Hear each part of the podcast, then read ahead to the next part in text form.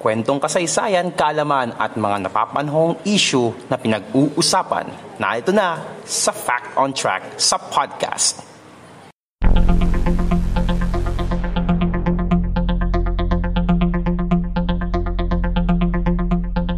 Fact on Track sa podcast.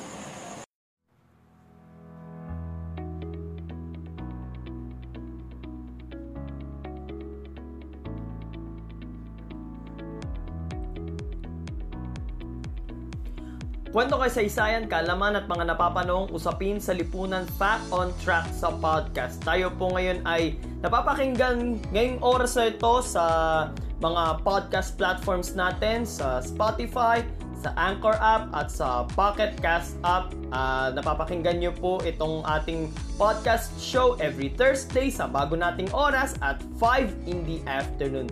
And also, kung nanonood po kayo ngayon sa sa YouTube at sa Facebook, ang mga videos po natin ay i-upload po natin ito tuwing Thursday pa rin po pero tuwing alas 10 na po ng gabi. At sa mga nanonood po sa YouTube, kung bago po kayo sa ating channel ay welcome pa rin po kayo and make sure na nakasubscribe na po kayo and don't forget to click the notification bell button para po sa mga susunod na episodes ng ating Fact on Track sa podcast. At syempre, sa mga nanonood naman po sa ating Facebook page na Podcast ni Mans, i-like nyo po ang ating page na yon, uh, same name, Podcast ni Mans. Okay?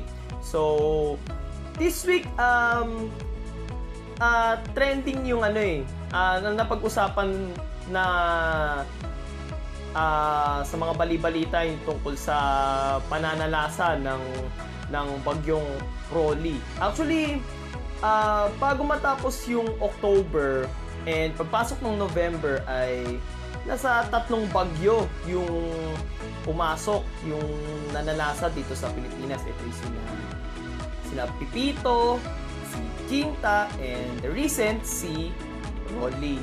Okay? Iyo pa ako, pasensya na. So, and sa kasagsagan ng Bagyong Rolly, ay nagtrending sa Twitter, top trending nga to kung tutusin eh, yung hashtag na nasa ng Pangulo.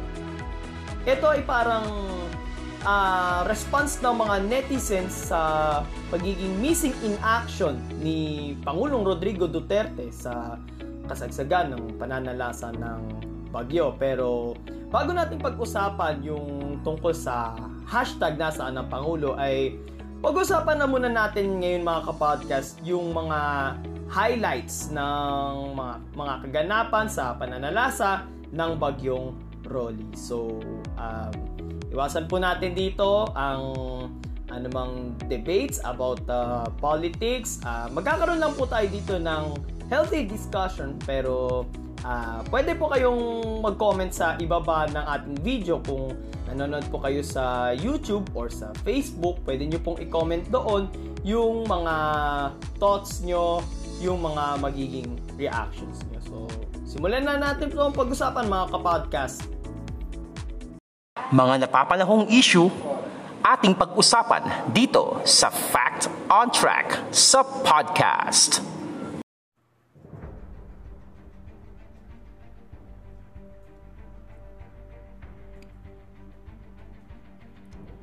May isang sama ng panahon ang nabuo sa karagatang Pasipiko, partikular sa may kanlurang bahagi ng isla ng Marianas noong October 27. At dahil pinangambahang papasok sa Philippine Area of Responsibility ang bagyo, kaya naman nagbigay kaagad ng babala ang Philippine Atmospheric, Geophysical and Astronomical Services Administration o PAGASA tungkol sa posibleng maging pinsala nito. Kinabukasan, October 28, naging isang tropical depression ang nabuong sama ng panahon at ito ay pinangalan ng Goni. Mas lumakas ang bagyo at ito ay naging isang severe tropical storm habang papasok ito ng PAR.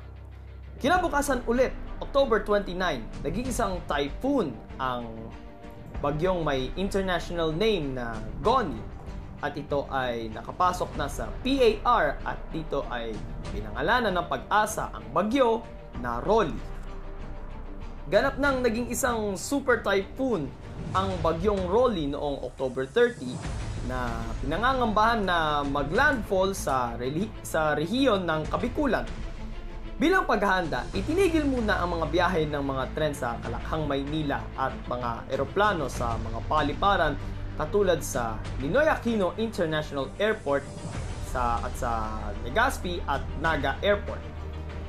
Kanselado rin ang mga biyahe ng mga barko sa mga pantalan katulad sa Matnong Port sa Sorsogon. Dahil dito, stranded ang lahat ng mga pasahero sa Bicol at Eastern Visayas.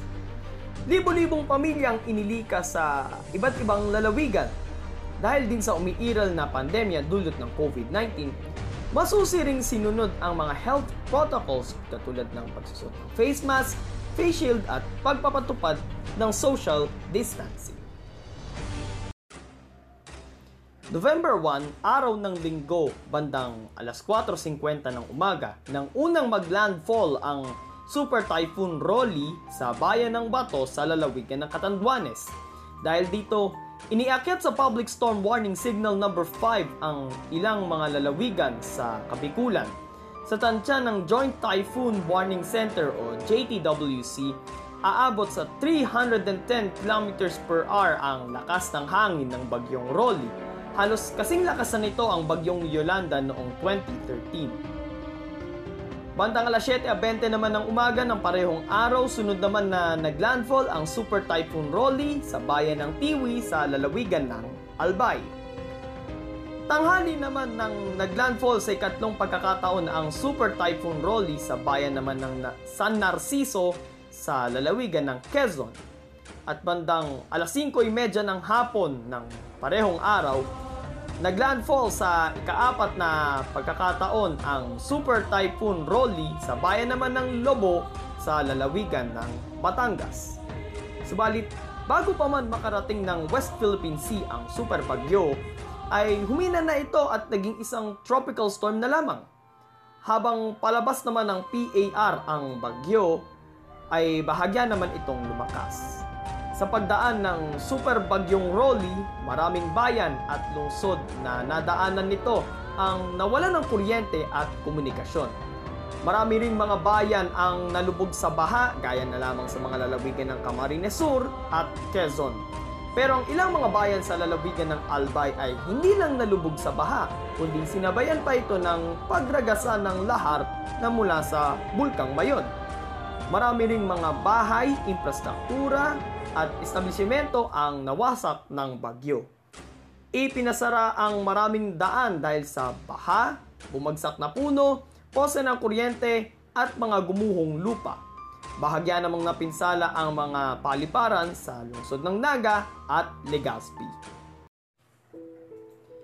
Nasa 5.6 billion pesos ang halaga na naging pinsala sa infrastruktura habang nasa 1.1 billion pesos naman ang halaga ng naging pinsala naman sa agrikultura sa mga naapektuhang lugar.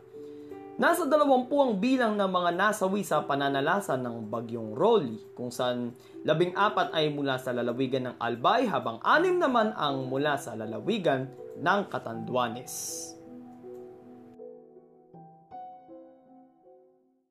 Mga napapanahong issue ating pag-usapan dito sa Fact on Track sa podcast.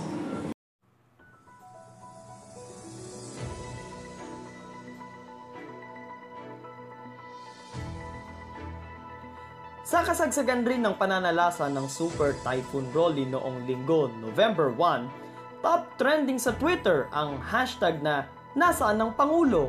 Marami kasing mga netizens ang pumuna at bumatikos sa hindi pagpapakita ni Pangulong Rodrigo Duterte sa nangyaring press briefing noong linggo kaugnay ng pananalasa ng bagyo. Gate nila, baka natutulog lang daw ang Pangulo Ayon sa tweet ng dating Solicitor General ng administrasyon ni dating Pangulong Noynoy Aquino na si Florin Hilbay, ang tanong na nasaan ang Pangulo ay hindi hinihingi ang imposibleng gawin at yon ay ang pigilan ang bagyong Rolly. Ang tanong dito ay kung nasaan ang pinakamataas na opisyal ng bansa na hinahagupit ng pinakamalakas na bagyo ng taon. Git rin ni Hilbay, sa panahon ng krisis, ang pagharap ay isang tanda ng leadership, habang ang pagtatago naman ay isang pagpapabaya naman sa tungkulin.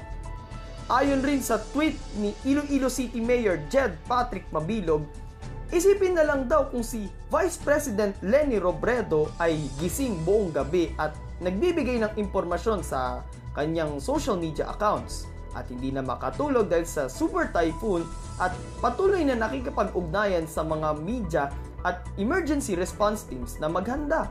Dagdag pa ni Mabilog, habang yung iba dyan ay kahit pre-recording script ay wala. Hindi man direktang nabanggit pero ang Pangulong Duterte ang kanyang pinatutungkulan dito. Ngunit ay naman sa tagapagsalita ng Pangulo na si Secretary Harry Roque, noong mga oras na nananalasa ang super bagyong Rolly ay nasa lungsod ng Davao ang Pangulo at inasahang pupunta sa mga apektadong lugar kinabukasan, uh, November 2. Ayon kay Roque, Iniutos raw ng Pangulo na magsagawa sila ng live press briefing na nangyari uh, Sunday morning at inatasan niya rin daw ang gabinete na kumilos para sa mga nasalanta.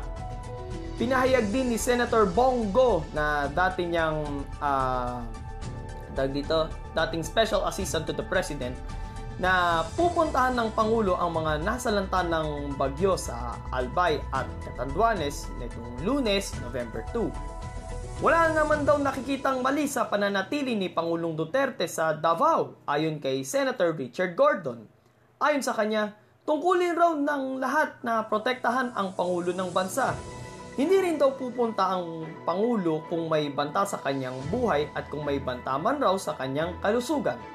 Sa kanyang pahayag sa mga reporters, sinabi ni Senate President Vicente Soto III na magagawa pa rin ng Pangulo ang kanyang mandato bilang pinuno ng ehekutibo kahit na wala siya sa kasagsagan ng bagyong Rolly.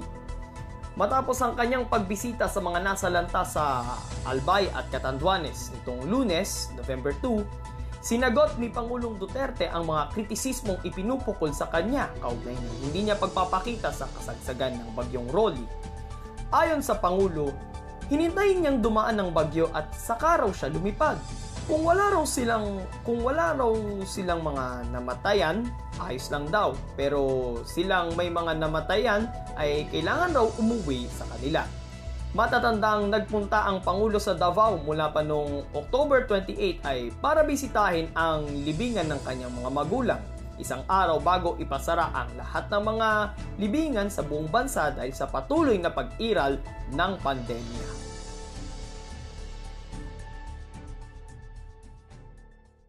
Fact on Track sa podcast.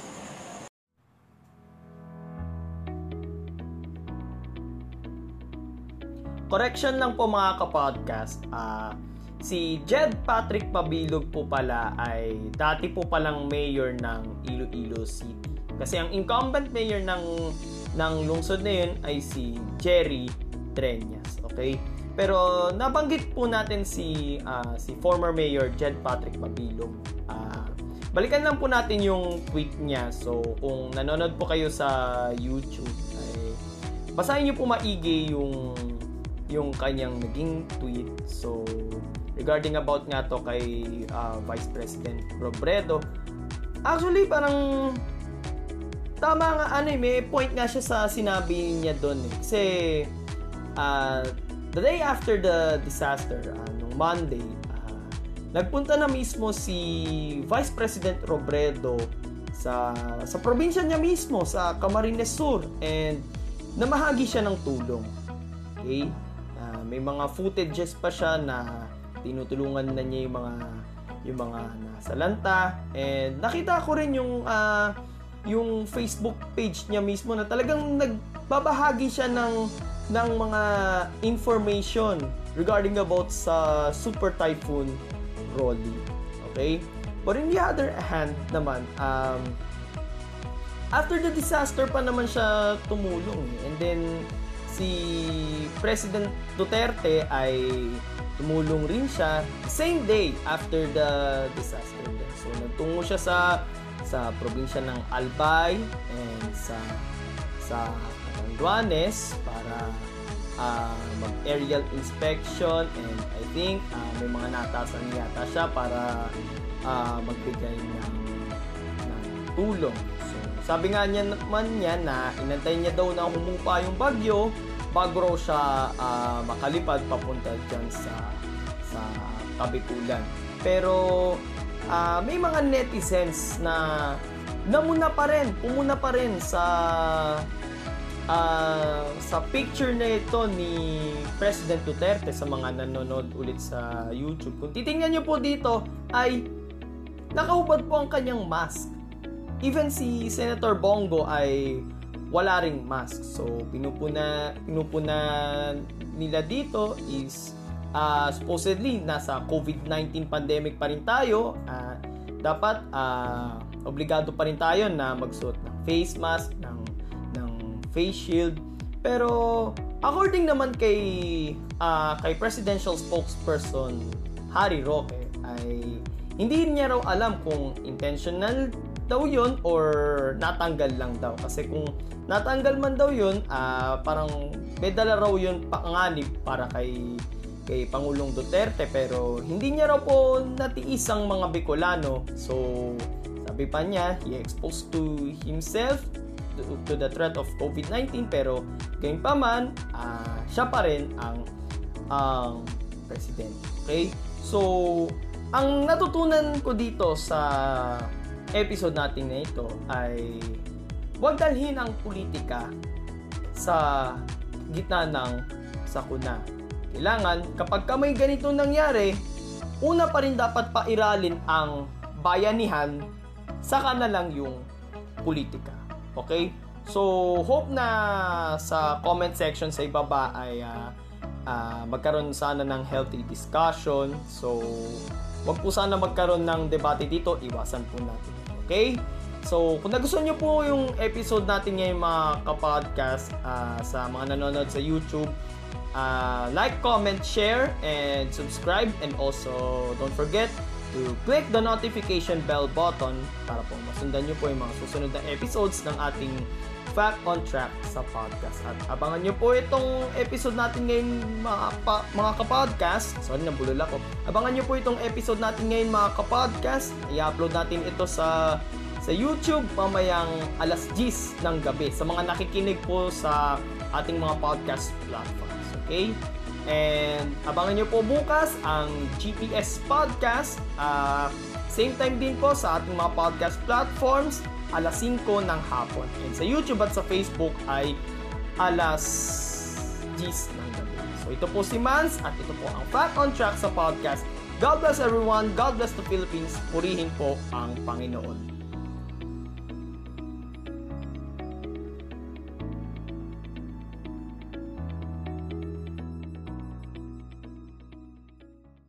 Fact on Track sa podcast.